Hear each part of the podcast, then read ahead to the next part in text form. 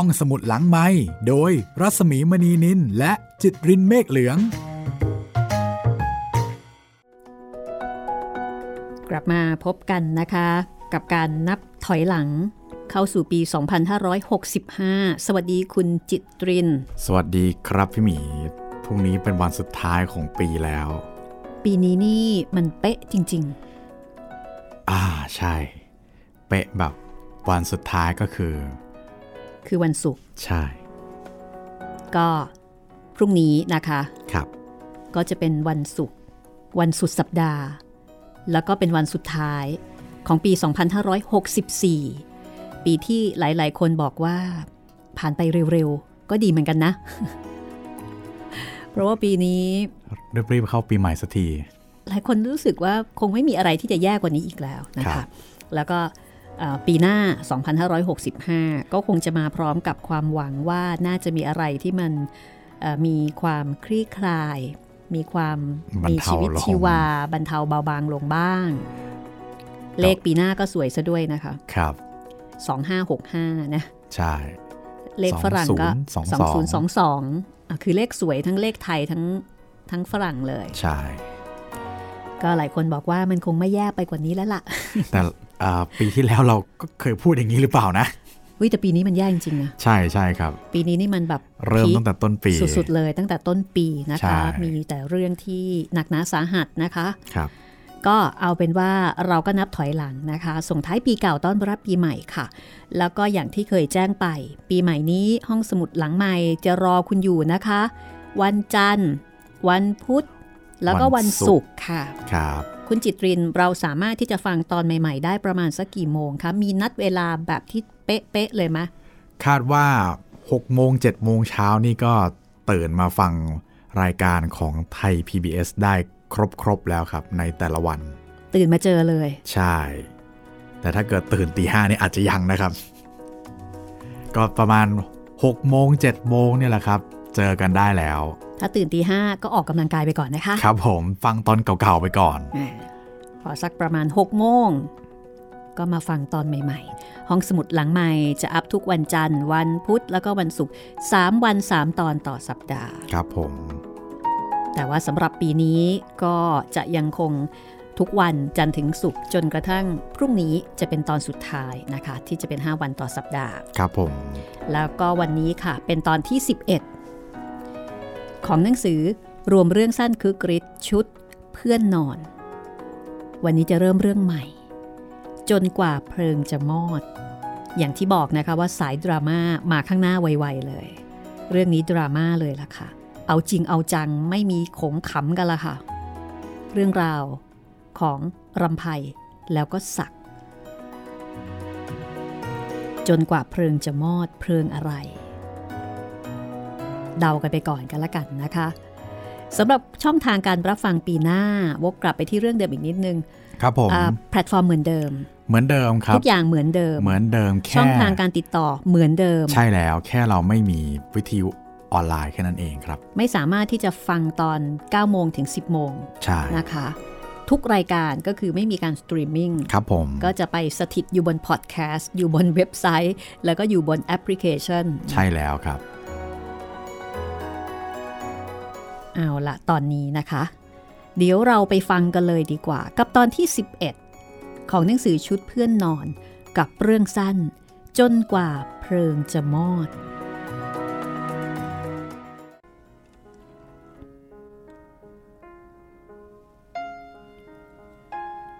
รำไพนั่งอยู่ใต้ต้นมะลิเวียที่คุณแม่ปลูกเอาไว้ ดอกมะลิเวียกำลังบานเต็มต้น เวลายิ่งใกล้ค่ำลงไป กลิ่นก็ยิ่งหอมตลบอบอวนไปหมด เมื่อคุณแม่ยังไม่ตาย ท่านเคยเก็บดอกมะลิเวียทุกเย็น เอาไปร้อยมาลัยบ้าง ปักพุ่มบูชาพระบ้าง แต่เดี๋ยวนี้ท่านตายไปแล้ว เหลือแต่รำไพลูกสาวอายุ 18 ของคุณพ่อดูแลบ้านแทนรำไพก็ไม่สนใจที่จะเก็บมันอีกต่อไป ทิ้งไว้ให้บานส่งกลิ่นอยู่เต็มต้น คืนนั้นเป็นคืนข้างขึ้นอ่อนๆ หน้าร้อน ลมว่าวที่พัดมาจากทะเล ค่อยๆทำให้ความร้อนที่ระอุมาทั้งวันจางลงไปรำไพรู้สึกว่าลมพัดมาวูบหนึ่ง ความชุ่มชื่นของใจของกาย และของโลกมนุษย์ที่รำไพอยู่นั้นเพิ่มมากขึ้นทุกที พระจันทร์ค้างฟ้าอยู่เสี้ยวหนึ่ง และดูเหมือนเคียวเงิน เวลายิ่งค่ำลง ดาวก็ยิ่งเพิ่มจำนวนขึ้น ดูระยิบระยับอยู่ใกล้ ๆ ปานจะเอื้อมหยิบถึง คืนวันนั้น ศักบอกว่าจะมาหารำไพจึงตั้งใจคอยเข้ามาตั้งแต่เช้า ไม่ใช่ว่า ศักจะไม่มาหารำไพทุกเย็น แต่คืนนั้นเป็นคืนพิเศษ เพราะศักบอกว่าจะไปพูดเรื่องเธอกับเขา กับคุณพ่อของเธอที่สำนักงานของท่านในตอนกลางวัน เย็นๆ จึงจะมาบอกข่าวว่าคุณพ่อจะตกลงหรือไม่อย่างไร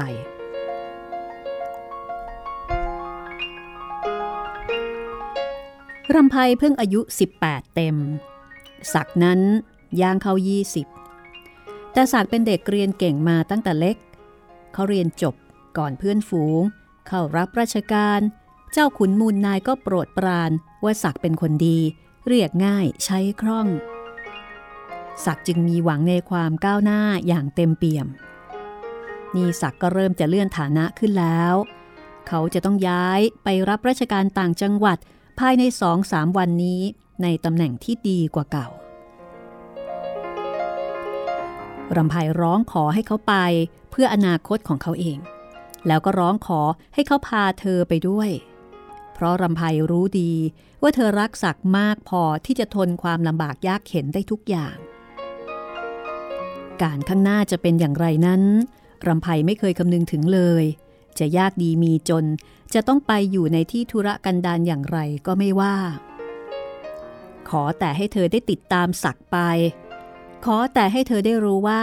ศักนั้นเป็นกรรมสิทธิ์ของเธอแต่ผู้เดียว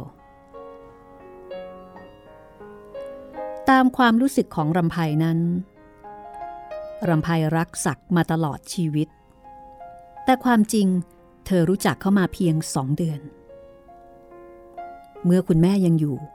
ท่านไม่เคยยอมให้รำไพมีความคิดเป็นอย่างอื่น นอกจากว่าเป็นเด็ก รำไพเพิ่งจะมารู้สึกตัวว่าเป็นผู้ใหญ่ เมื่อคุณแม่ตายไปแล้วราวๆหกเดือนมานี้เอง เพราะว่าคุณพ่อมอบหน้าที่ทางบ้านของคุณแม่ให้หมดรำไพต้องควบคุมยายฉาย แม่ครัว ให้ทำกับข้าวให้ถูกปากคุณพ่อเหมือนเมื่อครั้งเมื่อคุณแม่ยังอยู่ และต้องคอยดูให้เจ้าสมบุญเด็กคนใช้ทำความสะอาดบ้านเปลือน เย็นๆพอว่างงานรำไพก็มักจะลงไปอยู่ที่สนามหน้าบ้าน ศักพึ่งย้ายเข้ามาอยู่ในซอยเดียวกับรำไพเมื่อคุณแม่ของเธอเสียไปแล้ว เช้าเย็นเขาต้องเดินผ่านหน้าบ้านเธอไปทำงานทุกวัน ทีแรกรำไพก็ไม่ได้สังเกตว่าศักเป็นใคร หน้าตาเป็นอย่างไร นานเข้า เขาผ่านทีไรเป็นต้องมองลอดรั้วเข้ามาในบ้านทุกครั้ง ถ้าไม่เห็นเธอ เขาก็มักจะรีบเดินผ่านไป แต่ถ้ารำไพอยู่ที่สนามหน้าบ้าน เขาก็มักจะลดฝีเท้าลง เดินทอดน่องช้าๆ ตาของศักที่มองเข้ามาก็เริ่มจะมีความหมาย แต่ก่อนเธอเห็นเขาเป็นผู้ชายธรรมดาคนหนึ่ง นานวันเข้า เขาก็กลายเป็นผู้ชายคนเดียวที่เดินผ่านบ้าน คนอื่นๆ เป็นแต่คน ที่เป็นสิ่งประกอบเหมือนฉากละคร ไม่มีชีวิตสำหรับรำไพแต่อย่างใด ที่รั้วบ้านรำไพนั้นปลูกต้นเล็บมือนางตลอด แต่ก่อนร่อนชรายรำไพก็ไม่เคยสนใจ แต่ตอนหลังรำไพชักจะสนใจกับต้นเล็บมือนางเหล่านั้นเป็นพิเศษ ตอนบ่ายราวๆสี่โมงกว่า รำไพจะต้องลงไปคลุกคลีกับต้นเล็บมือนางทุกวัน เก็บดอกบ้าง เด็ดใบที่หนอนกินบ้าง หรือมิฉะนั้นก็อำนวยการให้เจ้าสมบุญพรวนดินรดน้ำและก่อนที่จะลงมาปฏิบัติต้นเล็บมือนางนั้น เธอจะต้องเข้าห้องและก็นั่งอยู่หน้ากระจกบานใหญ่ ใช้เวลาไม่น้อยในการแต่งผมผัดหน้า ในที่สุด รำไพกับศักด์ก็ได้รู้จักกันที่บ้านเพื่อนใกล้ๆ ภายในเวลาไม่ช้าไม่นาน ศักด์ก็ตามมาหาถึงบ้าน แล้วออกปากกับเธอว่าเธอเป็นผู้หญิงคนแรกที่เขารัก ตั้งแต่นั้นมา ชีวิตของรำไพก็เปลี่ยนไปเป็นชีวิตที่เปี่ยมไปด้วยความสุข ตั้งแต่เวลาบ่ายห้าโมงที่เขามาหา ไปจนถึงทุ่มครึ่ง ซึ่งเป็นเวลาที่เขามาลาเธอกลับบ้านทุกวัน นอกจากนั้น ชีวิตรำไพก็ระทมไปด้วยความทุกข์ มีแต่การนับนาที นับชั่วโมง ที่ผ่านไปช้าแสนจะช้า จนกว่าจะถึงเวลาที่ศักจะมาหาเธออีก วันนั้นรำไพนั่งคอยศักที่ใต้ต้นมะลิเวีย ยิ่งใกล้เวลาที่ศักนัดไว้ว่าจะมา อากาศยิ่งดูเหมือนจะเย็นขึ้น ดอกมะลิที่บานอยู่ ก็ดูเหมือนจะหอมกว่าเก่า และดาวเดือนก็ลดลงมาต่ำกว่าเก่า เสียงลูกบิดประตูหน้าบ้านลั่นเปิดดังกรกและเสียงฝีเท้าเดินตามถนนอิฐผ่านประเบียงหน้าบ้านเข้ามานั้นรำไพจำได้ดี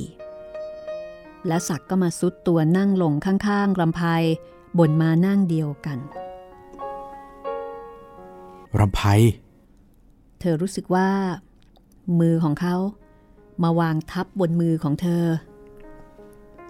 มืออันแข็งแกร่ง อบอุ่น มือที่เต็มไปด้วยสัมผัสของเพศตรงกันข้ามกับเธอนั้นกุมมือเธอไว้แน่น หัวใจของรำไพในขณะนั้น เลื่อนลงไปอยู่ในอุ้งมือ และเพียงชั่วครู่รำไพก็รู้สึกว่า โลกนั้นหยุดหมุนรำไพ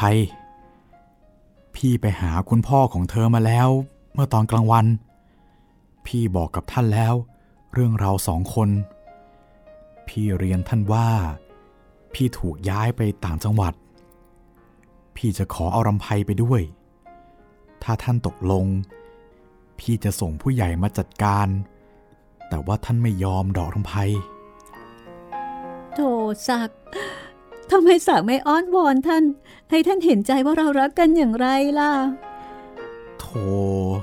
ไม่สำเร็จดอกรำไพท่านว่าเรายังเด็กไปทั้งคู่ รู้จักกันมาก็ประเดี๋ยวเดียว แล้วอยู่ๆก็จะมาแต่งงานกันโดยกระทันหัน ชาวบ้านเขาจะว่าไปต่างไผ่จะหนีตามศักดิ์ไป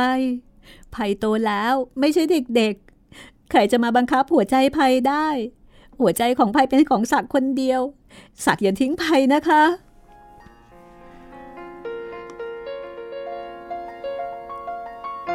ศักดิ์ไม่ได้ปริปากบอกรำไพแต่อย่างใด เขาโอบรำไพไว้แน่น ซบหน้าลงบนผมของรำไพน้ำตาของรำไพที่กลั้นเอาไว้ก็ไหลพรั่งพรูออกมา โดยไม่สามารถจะกลั้นไว้ได้ต่อไป เพราะเสียงที่เธอได้ยินแนบชิดกับหูของเธอนั้น เป็นเสียงสักถอนใจใหญ่ ชนิดที่รำไพไม่เคยได้ยินมาก่อน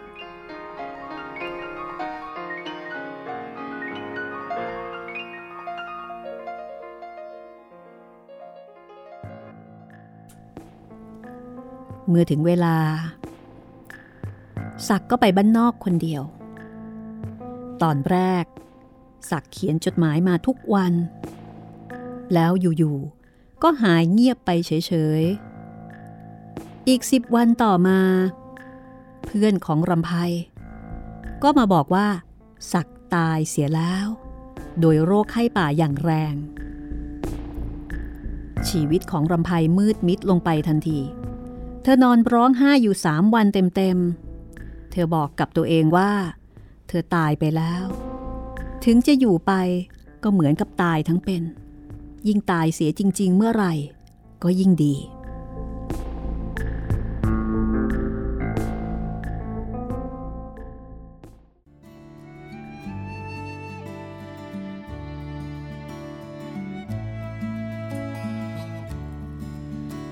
อีกหกปีต่อมาซุ้มมะลิเวียที่ข้างบ้าน เติบโตขึ้นถนัดใจ ต้นเล็บมือนางที่ข้างรั้วนั้นรำไพสั่งเด็กตัดทิ้งไปเสียนานแล้ว โดยอ้างเหตุผลว่า รกหนอนกิน รำไพไปเอาตรุษจีนสีต่างๆ มาปลูกแทน ซึ่งเวลานี้กำลังมีดอกสะพรั่ง วันนั้นรำไพนั่งอยู่ที่ม้าใต้ซุ้มมะลิเวียตอนบ่าย ตาคอยชำเลืองดูประตูหน้าบ้าน วันนี้คุณบำรุงนัดเอาไว้ ว่าจะมาหาตอนเย็น เธอว่ามีข่าวสำคัญจะบอก คุณบำรุงอายุ 28 แก่กว่ารำไพเดี๋ยวนี้ 4 ปี เป็นผู้ใหญ่เต็มตัว คุณบำรุงทำงานอยู่ใต้บังคับบัญชาของคุณพ่อ ท่านชมนักหนาว่างานเขาแข็งและเป็นคนฉลาด วันไหนมีงานมาก คุณพ่อก็เรียกคุณบำรุงมาที่บ้าน กินข้าวด้วยกัน โดยมีรำไพร่วมด้วย แล้วก็ทำงานกันต่อไปจนดึกรำไพก็คอยชงกาแฟบ้าง น้ำชาบ้าง มีขนมเล็กๆ น้อยๆ ก็ยกเข้าไปตั้งไว้ให้ในห้องทำงาน รู้สึกว่าคุณบำรุง มองดูเธอด้วยสายตาที่มีความสนใจแปลกกว่าคนอื่น นานวันเข้ารำไพก็อดนึกถึงคุณบำรุงไม่ได้ บางทีก็ลองเอาไปเปรียบเทียบเอากับศักศักนั้นรูปร่างสันทัด ผิวเนื้อสองสี ผมหยักศก ส่วนคุณบำรุงเป็นคนขาว รูปร่างสูงโปร่ง ผมหวีเรียบศักเมื่อก่อนตายนั้นกำลังแตกเนื้อหนุ่ม บริสุทธิ์ผุดผ่อง จึงดูสวยงามน่ารักไปสิ้น แต่คุณบำรุง เป็นผู้ใหญ่ สวยมีสง่า หน้าตาก็บอกว่าได้ผ่านชีวิตมามาก ในตาของคุณบำรุงมีแววเศร้า เหมือนกับว่าเคยพลาดหวังมาแล้ว ยิ่งทำให้รำไพเกิดความสงสาร คุณบำรุงเป็นคนมีความรู้ คุยได้ทุกเรื่องรำไพนั่งฟังเขาคุยได้นานๆ โดยไม่รู้สึกเบื่อ และรำไพก็ต้องยอมรับกับตัวเองว่า คนอย่างคุณบำรุงนี้ เธออยู่ด้วยได้ตลอดชีวิตไม่มีวันที่จะจืดจาง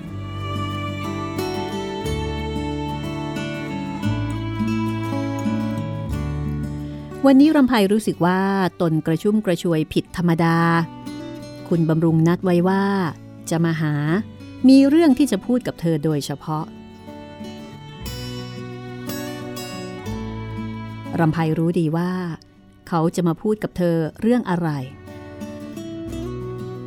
สายตาเขาบอกกับเธอมาหลายเดือนแล้ว ว่าเขารักเธอ และรำไพก็บอกกับตัวเองมานานแล้วเหมือนกัน ว่าเธอรักเขา เธอเตรียมคำตอบที่จะให้กับเขาเอาไว้เสร็จแล้วรำไพอายุ 24 ยังไม่แก่ แต่เธอต้องรับผิดชอบหน้าที่แม่เรือนแทนคุณแม่มานาน จะไปทำตัวเป็นสาวรุ่นรุ่นก็เห็นจะไม่งดงาม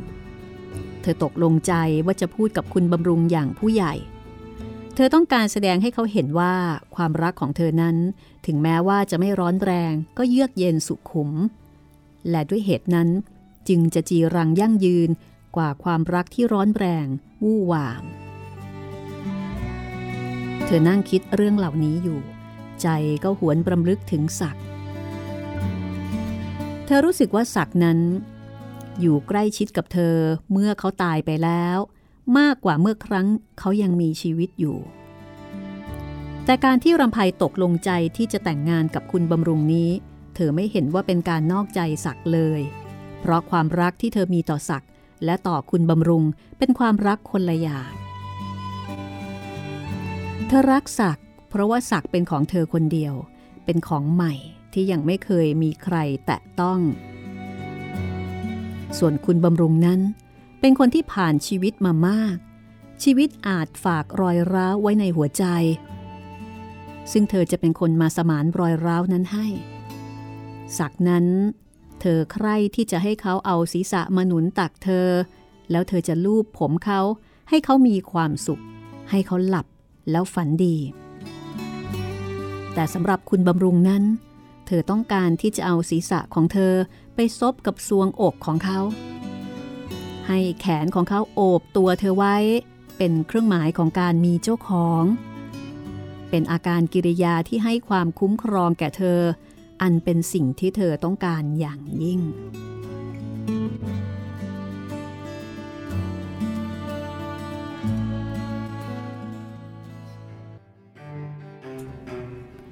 ในขณะที่รำไพกำลังนั่งคิดเพลินอยู่ คุณบำรุงก็เดินเข้ามาถึงตัวรำไพขยับที่ให้เขานั่งบนมานั่งเดียวกัน สายตาเขาเป็นประกาย เลือดฉีดขึ้นหน้าแรง แสดงว่าเขามีอารมณ์ที่เต็มไปด้วยความสุข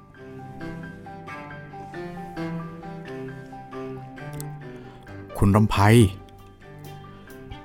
วันนี้ผมมีเรื่องจะบอกคุณ ผมมีความสุขที่สุด ผมช่างโชคดีเสียจริง ๆ วิภาตกลงรับมั่นผมแล้ว เราจะแต่งงานกันอีกสามเดือนข้างหน้า แต่วิภาแกยังเป็นเด็ก การบ้านการเรือนยังไม่ชำนาญ ผมบอกให้แกมาหาคุณบ่อยๆ เอ่อ ถ้าคุณกรุณาให้แกมีความรู้ได้อย่างคุณ ผมจะไม่ลืมพระคุณไปจนตายเลยรำไพรู้สึกว่า ทุกอย่างที่อยู่รอบตัวเธอนั้น หลุดออกไปไกลสุมมะลิเวียม้านั่ง พื้นแผ่นดิน ถอยห่างออกไปหมด แม้แต่ตัวคุณบำรุงเองก็เหลือเพียงเงารางๆรำไพเอามือกางแขนตัวเองไว้แน่น ตัวเธอเองเท่านั้นที่จะต้องไม่หลุดลอยไปตามสิ่งอื่น นั่นหรือคนที่คุณบำรุงรัก วิภาเด็กเมื่อวันซืน อายุเพิ่ง 18 เท่ากับเธอเมื่อ 6 ปีมาแล้ว หูของรำไพยังได้ยินเสียงคุณบำรุงพูดต่อไป เขาเล่าเรื่องความรักของเขากับวิภา เขายกย่องความดีของวิภารำไพรู้สึกตัวเย็นชา เริ่มมาตั้งแต่ปลายเท้า ความเย็นนั้น ค่อยๆคคลานไต่แข้งขาขึ้นมาถึงลำตัว และกำลังจะท่วมท้นหัวใจ ขณะเดียวกัน เธอก็ได้ยินเสียงตัวเธอเองพูด สำเนียงของเธอเป็นปกติ เธอแสดงความยินดีต่อคุณบำรุง เธอชมวิภาว่าเป็นเด็กน่ารัก เธอรับปากกับเขาว่าจะช่วยเหลือวิภาทุกอย่าง ปากเธอพูดไป หูเธอก็ได้ยินเสียงตัวเองเหมือนกับคนอื่นพูด ส่วนหัวใจรำไพนั้น จมมิดอยู่ใต้น้ำตาที่หลั่งเข้าไปข้างใน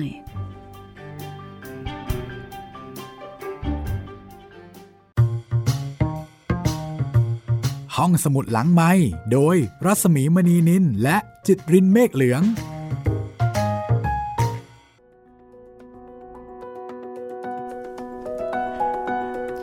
เป็นไปได้ไหมว่าจะมีผู้ชายแบบนี้ ซึ่งไม่รู้เรื่องรู้ราว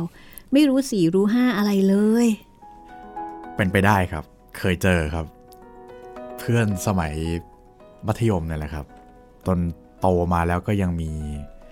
ลักษณะคล้ายๆแบบนี้ครับพี่ไม่ได้รู้เลยว่าอีกฝั่งนึงเขาอะไรยังไง คือเหมือนกับว่าอาจจะไปคุยไปมีความสัมพันธ์ใกล้ชิดกับผู้หญิงคนหนึ่งไปครับพูดจาหาหรือปรึกษากันอะไรกัน แต่ไม่แต่ว่าจคิดริงอะๆไเนี่ยชอบกับอีกคนหนึ่งใช่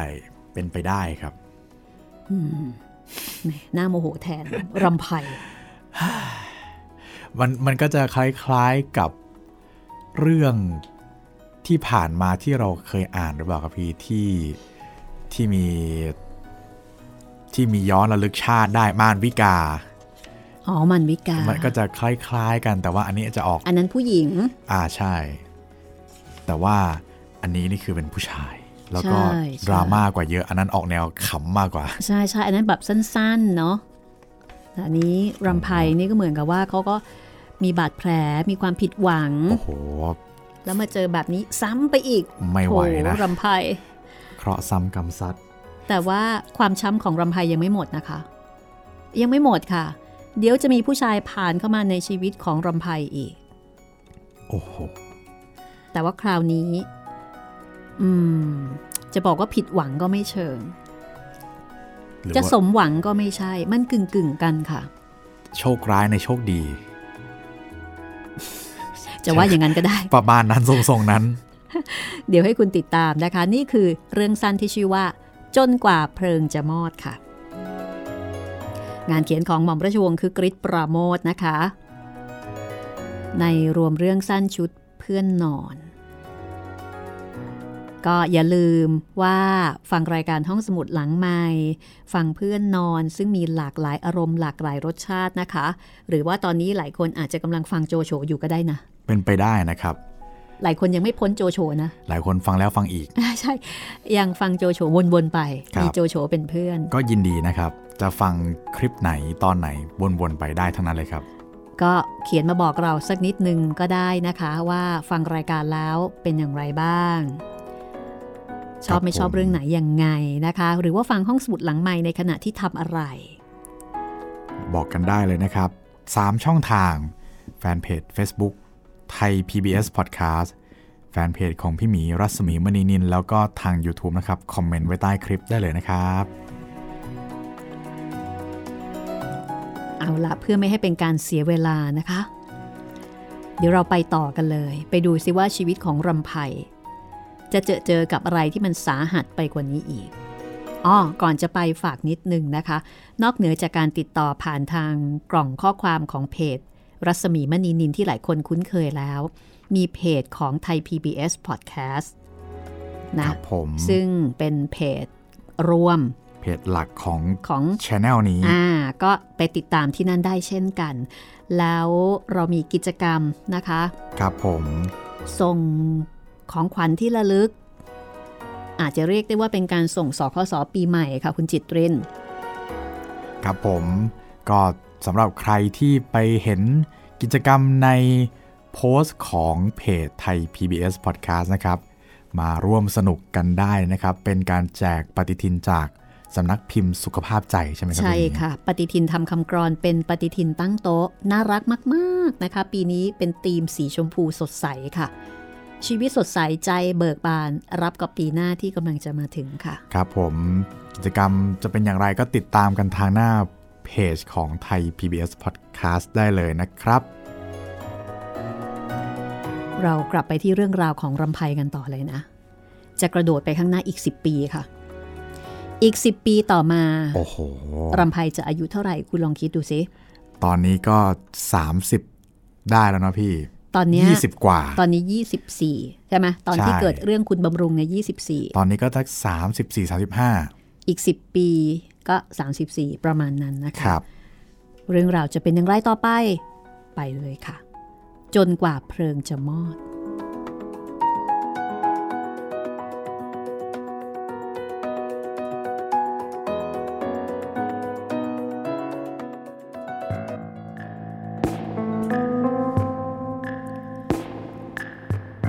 อีกสิบปีต่อมา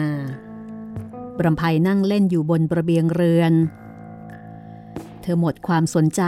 ต่อต้นไม้ดอกไม้มาหลายปีแล้ว ตั้งแต่คุณพ่อตายรำไพก็ครอบครองบ้านต่อมา ใครต่างก็เห็นรำไพเป็นผู้ใหญ่ แม้แต่คนเคยรู้จักมักคุ้นกับคุณพ่อ คนที่เคยเห็นว่ารำไพเป็นเด็ก วันนี้ หลวงนรุบาล บอกว่าจะมาเยี่ยม หลวงนรุบาลเป็นเพื่อนร่วมสำนักงานกับคุณพ่อ อายุราวๆ 40 เศษ มีครอบครัวแล้วรำไพคุ้นเคยกับหลวงนรุบาลตั้งแต่คุณพ่อตาย เพราะคนที่มาช่วยงานศพคุณพ่อนั้น ไม่มีใครที่เอาอกเอาใจรำไพแข็งแรงเกินกว่าหลวงนรุบาล งานศพคุณพ่อเสร็จลงไปแล้ว หลวงนรุบาลก็ยังไปมาหาสู่รำไพอยู่เสมอ จนเธอรู้สึกว่า ติดคุณหลวง หายไปนานๆก็คิดถึง ความสัมพันธ์ระหว่างเธอกับหลวงนรุบาลเป็นไปอย่างผู้ใหญ่ มีอะไรก็พูดกันอย่างตรงๆได้ เพราะเป็นเหตุนี้เอง หลวงนรุบาลจึงกล่าวขึ้นมา วันหนึ่งว่า คุณรำไพคุณควรจะรู้ดีแล้ว ว่าผมรู้สึกอย่างไรเกี่ยวกับตัวคุณ รำไพต้องอึ้งไปนาน เมื่อได้ยินคำพูดหลวงนรุบาล แต่เธอก็ต้องตอบเขาว่า ถึงแม้เธอจะชอบเขาสักเพียงใดก็ตาม เรื่องความรักระหว่างเขากับเธอเป็นสิ่งที่เอามาคำนึงถึงไม่ได้ เพราะหลวงนรุบาลมีเมียแล้ว และยังอยู่กินกับคุณประยูนนั้นเป็นปกติ มีหนำซ้ำรำไพกับคุณประยูนก็ชอบพอกันดี ที่จะให้เธอมีความรู้สึกสำหรับหลวงนรุบาลอย่างอื่น นอกจากเป็นเพื่อนที่ดีนั้นไม่ได้ แต่คุณหลวงนรุบาลกลับตอบว่า คุณลำไพเราพูดกันตรงๆอย่างผู้ใหญ่ดีกว่า เรื่องแม่ประยูนเมียผมนั้น ก็รู้ดีว่ามันเป็นเรื่องนานมาแล้ว ดี๋ยวนี้ไม่มีอะไรเหลือระหว่างเราเลย ผมเนี่ยอยู่กับแม่ประยูนมา 20 กว่าปี ความรักอะไรมันจะทนทานนานถึงเพียงนั้น เมื่อตอนที่แต่งงานเนี่ย ผมยังเด็ก ใจมันก็นึกไปว่ารักเขา แต่อยู่ไปก็รู้ไปเองว่าไม่ได้รัก ครั้นจะเลิกกัน ชาวบ้านเขาก็จะว่าได้ และผมก็ต้องคิดถึงฐานะตำแหน่งของผม เรามันเป็นผู้ใหญ่แล้ว จะทำอะไรเนี่ย ก็ต้องคิดหน้าคิดหลัง จะเอาแต่ใจตนไม่ได้สำหรับคุณนั้น ผมสารภาพว่าผมรักจริงๆ รักอย่างลืมตา รักอย่างผู้ใหญ่ คุณจะหาว่าผมชั่วช้าเลวซามอย่างไร ผมก็ยอมทั้งนั้น แล้วคุณหลวงจะให้ดิฉันไปเป็นเมียน้อยคุณหลวงอย่างนั้นหรือคะ คุณอย่าไปคิดอย่างนั้นสิ ผมไม่ได้ขออะไรจากคุณมากเกินไปกว่าความเห็นอกเห็นใจ คุณรู้อยู่แล้วว่า ชีวิตสมรสผมเนี่ย มันแห้งแล้งอย่างไร ผมมีเพื่อนที่ดีที่สุดก็คือคุณ ผมอยากได้ความสนิทสนมจากคุณ พอที่จะให้ชีวิตของผมมีหวัง มีแสงสว่างขึ้นบ้างรำไพเล่นตัวกับหลวงเนรุบาลอยู่หลายเดือน แต่ความสงสารในเรื่องชีวิตสมรส อันปราศจากความรักที่เขายกขึ้นมาเป็นเหตุผลเสมอนั่นเองทำให้รำไพสนิทสนมกับหลวงเนรุบาลยิ่งขึ้น บางวันรำไพก็ไปดูหนังกับหลวงเนรุบาล หนังเลิกแล้วก็หาอะไรกินกันด้วย ต่อมาหลวงเนรุบาลบอกว่าคนชักจะลือไปทางที่ไม่ดี เมื่อเห็นเธอไปไหนมาไหนกับเขาบ่อยๆ เขานัดให้เธอไปโรงแรมแห่งหนึ่งใกล้ๆ หัวลำโพง หลวงนรุบาลบอกว่าเป็นโรงแรมของพวกพ้องกัน สงัดผู้คนดี เธอนึกว่าจะไม่ไป ครั้นถึงเวลา เธอก็ไปตามนัด หลวงนรุบาลคอยพบอยู่ชั้นล่างของโรงแรม เขาบอกว่าจัดที่สำหรับคุยกันข้างบน เพราะว่าข้างล่างผู้คนพลุกพล่าน ใครไม่เห็นเข้าจะไม่ดีสำหรับชื่อเสียงของเธอเอง เธอตามเขาขึ้นไปข้างบน ผ่านบันไดไม้เก่าๆ ด้วยกลิ่นอายอบอวน ไปด้วยกลิ่นห้องน้ำและส้วม ผลบันไดแล้ว เธอเดินตามเขาไปในซอกมืดๆที่มีแต่ฝุ่น ตามฝาผนัง มีรอยมือคนจับด่างๆดำๆ หลวงนรุบาล เปิดประตูไม้ทาสีเขียวเก่าๆ พาเธอเข้าไปในห้องที่ทำจัดไว้ เธอเห็นเตียงเหล็กแบบโบราณอันหนึ่งคลุมด้วยมุง้ง ซึ่งดูเหมือนจะไม่ผ่านการซักมาเลย บนเตียงมีที่นอนแข็งๆวางอยู่ หมอนเล็กๆ อีกสองใบ ทั้งผ้าปูที่นอนและปลอกหมอนมีลวดลายสีชมพู เป็นรูปดอกไม้ ใบไม้ ที่โต๊ะเล็กๆ ข้างฝาห้อง มีเก้าอี้ไม้เก่าๆ วางอยู่สองตัว มีการน้ำร้อนกระเบื้องใบหนึ่ง บรรจุน้ำชาจีนจางๆ และเย็นชืด มีถ้วยแก้วหนาๆวางอยู่สองใบ เต็มไปด้วยคราบมือและปากคน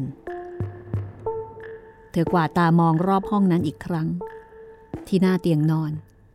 เธอเห็นเกี้ยวางอยู่สองคู่ บนเตียงมีสรงวางพับไว้อยู่สองตัว ตามความรู้สึกของเธอในขณะนั้น ทั้งเกี้ยและสรงที่วางอยู่ ดูเหมือนกับว่ามีชีวิตจิตใจ เหมือนกับว่าเป็นคนสองคน ที่มีความสัมพันธ์กันในทางเพศมานาน จนไม่มีอะไรที่จะต้องปิดบัง ไม่มีอะไรที่จะต้องอับอายซึ่งกันและกันอีกต่อไปรำไพเดินเข้าไปในห้อง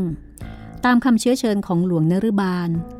หัวหมุน ขมับเต้น ราวกับว่าจะเป็นไข้ เธอค่อยๆ ลดตัวลงนั่งที่ริมเตียง เพียงแตะขอบเตียงไว้นิดเดียว เหมือนกับกลัว ว่าผ้านุ่งจะเปื้อน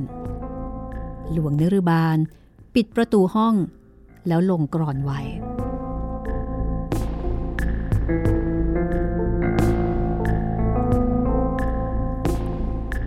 คืนนั้นรำไพนอนไม่หลับตลอดคืน เพราะว่าผิดที่ และมิหนำซ้ำยังเป็นที่ที่เธอไม่นึกว่าจะได้มานอน ยิ่งกว่านั้น ทั้งเลือด ทั้งยุง ไม่รู้ว่ามาจากไหน ระดมกันกัดแต่เธอคนเดียว ส่วนหลวงเนรุบาลซึ่งหลับอยู่ข้างๆ ดูเหมือนจะไม่รู้สึกเดือดร้อนอะไรเลยรำไพนอนคิดถึงความรัก นี่หรือที่กล่าวกันว่า ความรัก อย่างนี้หรือที่กล่าวกันว่ามีความสุขจมูกเธอได้กลิ่นสาบอับ ซึ่งเต็มไปทั้งห้อง เสียงหลวงนรุบาลนอนหายใจเป็นจังหวะทำให้ประสาทเธอตื่นไปทั้งตัว แขนหลวงนรุบาลมาถูกกับแขนของเธอทำให้รำไพต้องพลิกตัวให้ไกลเขาออกไปทันที เพราะแขนนั้นชุ่มโชกเหนียวเหนอะไปด้วยเหงื่อ เสียงนาฬิกาตีสองรำไพสุดที่จะทนทานอีกต่อไป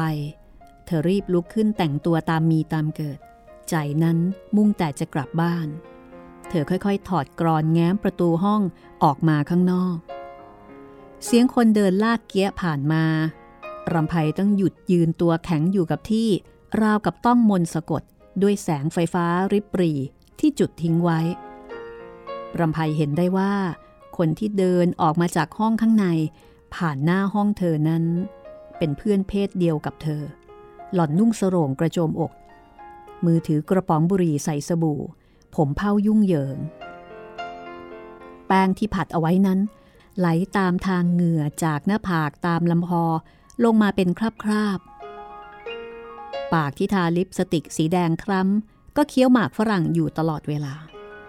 หล่อนมองดูรำไพตั้งแต่หัวถึงเท้า แล้วก็อมยิ้ม มุ่งหน้าเดินลากเกี้ย ลงบันไดไปสู่ห้องน้ำรำไพถอยตัวกลับเข้าไปในห้อง ค่อยๆ ปิดประตูลงกรอนไม่ให้หลวงนิรบาลตื่น แล้วเธอก็ลดตัวลงนอนข้างๆเขา บนเตียงทั้งเครื่องแต่งตัว รอให้เวลาสว่างของอีกวันหนึ่งมาถึงเร็วๆ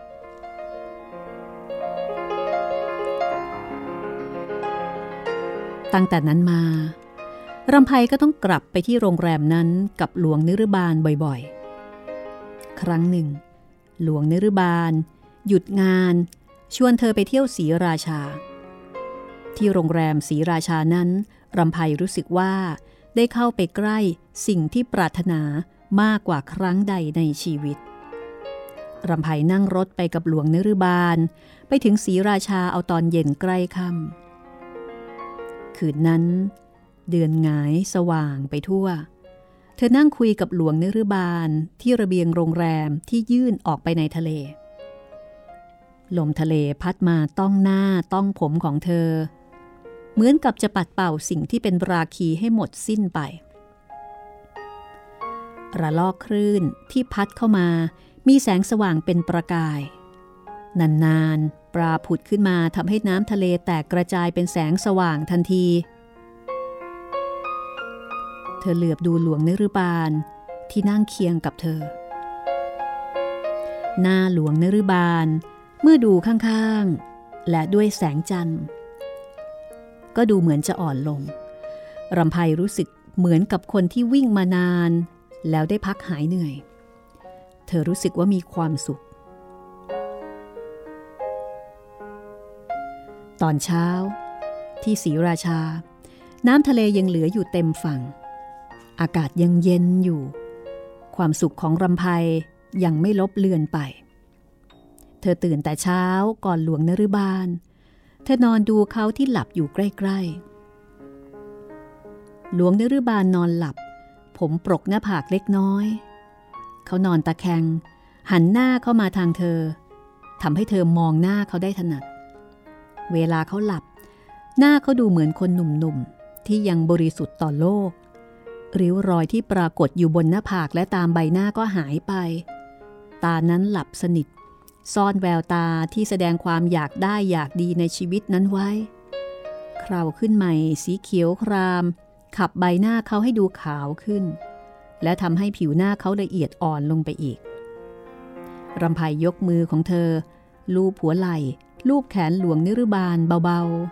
ๆ ชั่วครู่เดียว ความรู้สึกที่เธอมีต่อหลวงนิรบาล ก็เปลี่ยนไปเหมือนความรู้สึกที่เธอเคยมีต่อศักดิ์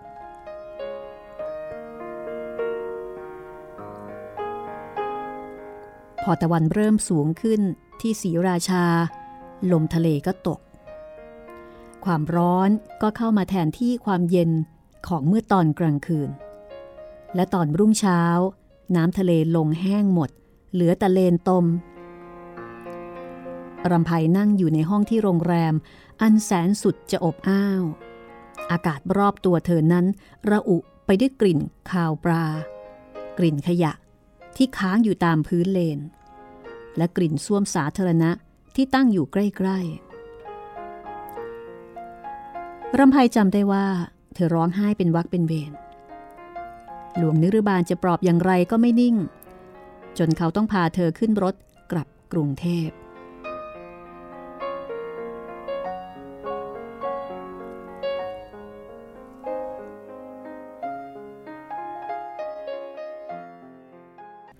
ตั้งแต่กลับจากศรีราชารำไพก็เริ่มเบื่อหลวงนรบาล เธอเบื่อหน้าเขา เบื่อร่างกายของเขาที่ต้องสัมผัสกับตัวเธอ เบื่อถ้อยคำที่เขาพูด แต่เธอก็ยังติดต่อไปไหนมาไหนกับเขาเช่นเคย ครั้งหนึ่ง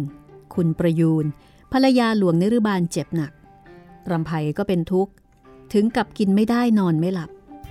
เพราะหากคุณประยูนเป็นอะไรลงไป เธอจะต้องถูกผูกมัดไว้กับหลวงนรุบาลตลอดชีวิต ในฐานที่เธอเป็นภรรยาของเขาโดยชอบด้วยกฎหมาย เขาจะต้องแต่งงานกับเธอแน่ๆรำไพคิดเรื่องนี้ครั้งใด เหงื่อการแตกร้อนเผาไปทั้งตัว เพียงพบกับหลวงนิรบาลเดือนละครั้งสองครั้ง ก็ยังทรมานกายทรมานใจเป็นหนักหนาถ้าต้องอยู่กับเขาไปตลอดชีวิต ต้องเห็นหน้าทุกวัน ต้องนอนด้วยกันทุกคืน จะทนทานอย่างไรได้ ถ้าคุณประยูนจะต้องตายจริงแล้ว ให้เธอตายแทนเสียดีกว่า ดีกว่าที่จะต้องไปอยู่เป็นเมียหลวงนรุบาล แต่แล้วคุณประยูนก็กลับหายเป็นปกติรำไพโล่งใจถนัด อยู่ต่อมาอีกสองสามปี หลังจากเจ็บอยู่ไม่กี่วัน หลวงนรุบาลก็ตาย รำไพหมดห่วง หมดภาระ ตั้งแต่เกิดมาเธอไม่เคยโล่งใจอะไรเท่าครั้งนั้น ความรักของเธอก็รู้กันเพียงสองคนกับหลวงนรุบาล ต่อไปนี้ จะรู้แต่เธอคนเดียว ไม่มีใครเข้ามาล่วงรู้ได้อีกเป็นอันขาด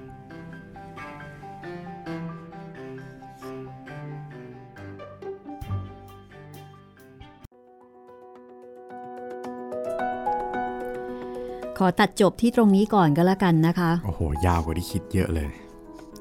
นี่เราตามติดชีวิตคุณรำไพครับ เออเนาะสรุปว่า เธอก็ไม่โอเคกับหลวงในรืบ้าน เธอก็รู้สึกโอเคแค่ณช่วงเวลาหนึ่ง เท่านั้นเอง แถมยังโล่งใจด้วยซ้ำตอนที่อีตาหลวงในรืบ้านตาย ชื่อก็ แม่เราเจอหลวงในรืบานเป็นคนที่สองเลยนะ ใช่ครับ จากโรงแรมผีเนาะพี่ มาอันนี้อีก เรื่องราวของรำไพยังไม่จบนะครับ ตอนต่อไปค่ะ จะเป็นเรื่องของรำไพในอีก 16 ปีข้างหน้า 16 ปีข้างหน้ารำไพอายุเท่าไหร่คุณจิตริน 16 ปีข้างหน้าจาก 34 35 ก็น่าจะ 50 กว่าแล้วครับ 53 ปีครับนะคะ ตอนรำไพอายุ 53 ปี ชีวิตของเธอ จะเจอเจอกับอะไรอีกบ้าง โอ้โห อย่าบอกนะว่า 53 ก็ยังต้องวนเวียนเกี่ยวกับเรื่องเรื่อง ใช้คำว่าอะไรดี สามีรักๆภรรยาใคร่ประมาณนั้นครับๆคือสมัยก่อนอายุ 53 เนี่ย ถือว่าแก่มากแล้วนะ ใช่โอ้53 นี่คือคุณย่าคุณยายแล้วอะใช่ ไม่เหมือนกับยุคนี้นะคะ ยุคนี้ 50 กว่าใครมาเรียกว่าเป็นคุณย่าคุณยาย ถ้าไม่ใช่ลูกหลานกันจริง ๆ นี่เดี๋ยวมีเรื่องนะ ยังต้องเรียกพี่อยู่นะครับ ยังต้องเรียกพี่อยู่ถูกต้องจิตริน แต่ 53 ในยุค 2495 เมื่อประมาณ 60 กว่าปีที่ผ่านมา 60-70 ปี อืม ชีวิตของผู้หญิง 53 ตอนนั้นนะคะ คุณบรำไพของเราจะเจอเจอกับอะไรอีก แอบบอกไว้นิดนึงนะคะ ซึ่งบอกก็เหมือนไม่บอกล่ะ คุณคาดไม่ถึงล่ะ คุณคาดไม่ถึงแน่นอนนะ ว่าคุณบรำไพเนี่ยจะต้องไปพัวพันกับเรื่องรักๆ ใคร่ๆ ยังไงอีก มีค่ะ มี แต่คุณนึกไม่ถึง คุณต้องฟังเท่านั้น คุณถึงจะรู้ว่าเรื่องนี้เนี่ยจะจบลงยังไง แล้วก็จะรู้ รู้ที่มาของชื่อเรื่องค่ะ จนกว่าเพลิงจะมอด ว่าไอ้เพลิงในที่นี้เนี่ย เพลิงอะไรเออมันเพลิงอะไร เพราะฉะนั้นนะคะ ติดตามได้กับตอนต่อไปของห้องสมุดหลังใหม่ ซึ่งเป็นตอนสุดท้ายของปี 2564 ครับผมค่ะ แล้วก็จะเป็นตอนจบของเรื่อง จนกว่าเพลิงจะมอด และหลังจากนี้จะเป็นเรื่องอะไรคุณจิตริน หลังจากนี้จะเป็นชื่อเรื่องอาจจะแปลกๆหน่อยนะครับ แต่ว่าเนื้อหานี่ ยังคงเอกลักษณ์ของท่านคึกฤทธิ์ไว้เหมือนเดิมครับ ต้นตระกูลไทยครับ อันนี้อีกอารมณ์หนึ่งเลยนะคะ ครับผม มาดูกันดีกว่าว่าจะเป็นทางฮาทางสาระความรู้หรือว่าทางไหน แต่ถ้าตั้งชื่อมาประมาณนี้นี่ก็คงไม่พ้นนะครับ ต้องมียิ้มมุมปากกันบ้าง ต้นตระกูลไทยแอบสปอยนิดนึงนะคะ เป็นเรื่องของช้างค่ะอืม แต่ไม่ใช่ช้างธรรมดาธรรมดานะคะ เอาเป็นว่ารอติดตามกัน แต่ว่ามีรอยยิ้มแน่นอน เพราะว่าเรื่องจนกว่าเพลิงจะมอดนี่เรายังไม่ได้ยิ้มกันเลยเนาะใช่ครับ เราฟังดูแบบลุ้น โศกอย่างเดียว ลุ้นประทึกดราม่า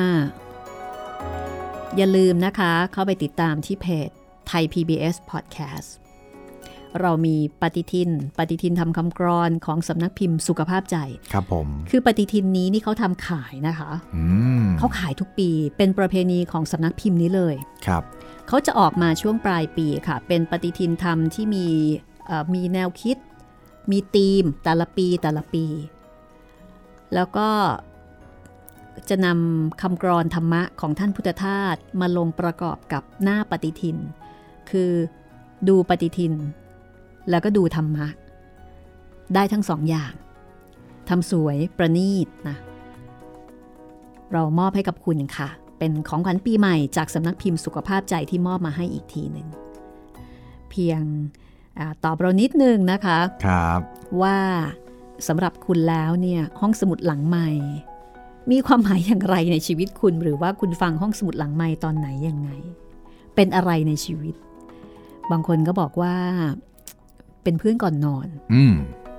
บางคนก็บอกว่าเป็นเพื่อนยามเจ็บไข้ได้ป่วยทำอะไรไม่ได้อืมฟังห้องสมุดหลังใหม่ได้ครับค่าเวลาที่แสนจะน่าเบื่อหน่ายลงไปได้ หรือบางคนก็บอกว่าเอ่อเป็นสิ่งที่ทำให้ทำงานอย่างมีความสุข เป็นเพื่อนทำงานทำให้เกิดสมาธิเพิ่มขึ้นเกิดสมาธิวาดรูปได้สวยขึ้นครับรื่นรมขึ้น บางคนก็บอกว่า เป็นเพื่อนตอนนอนไม่หลับ อ่า ใช่ นึกอะไรไม่ออก ฟังห้องสมุดหลังใหม่นี่แหละเออฟังจนกว่าจะหลับกันไปเลย บางคนก็บอกว่าเป็นเพื่อนตอนขับรถไปส่งของค่ะ อ่า ใช่ครับ บางคนก็บอกว่าเป็นเพื่อนเดินทางไกล เวลาขับรถจากกรุงเทพไปชนบุรีไปเชียงใหม่อะไรแบบนี้นะคะ ฟังยาวๆวนๆไปเลย มีอะไรที่มากไปกว่านี้ไหมคะ ถ้ามีก็ไปโพสต์ลงที่โพสต์ของไทย PBS Podcast ได้เลยนะครับ แล้วก็มาลุ้นกันว่า ท่านไหน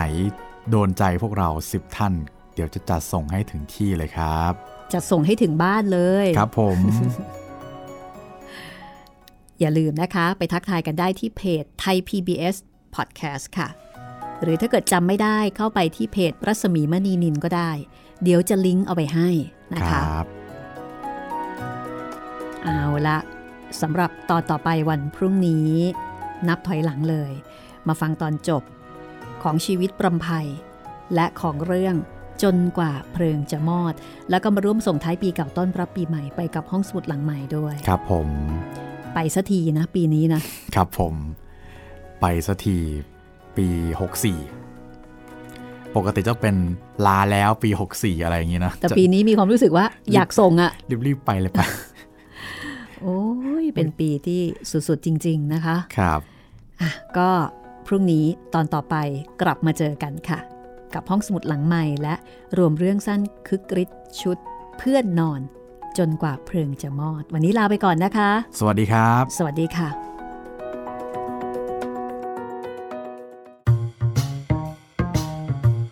ห้องสมุดหลังไม้โดยรัสมีมณีนินและจิตรินเมฆเหลือง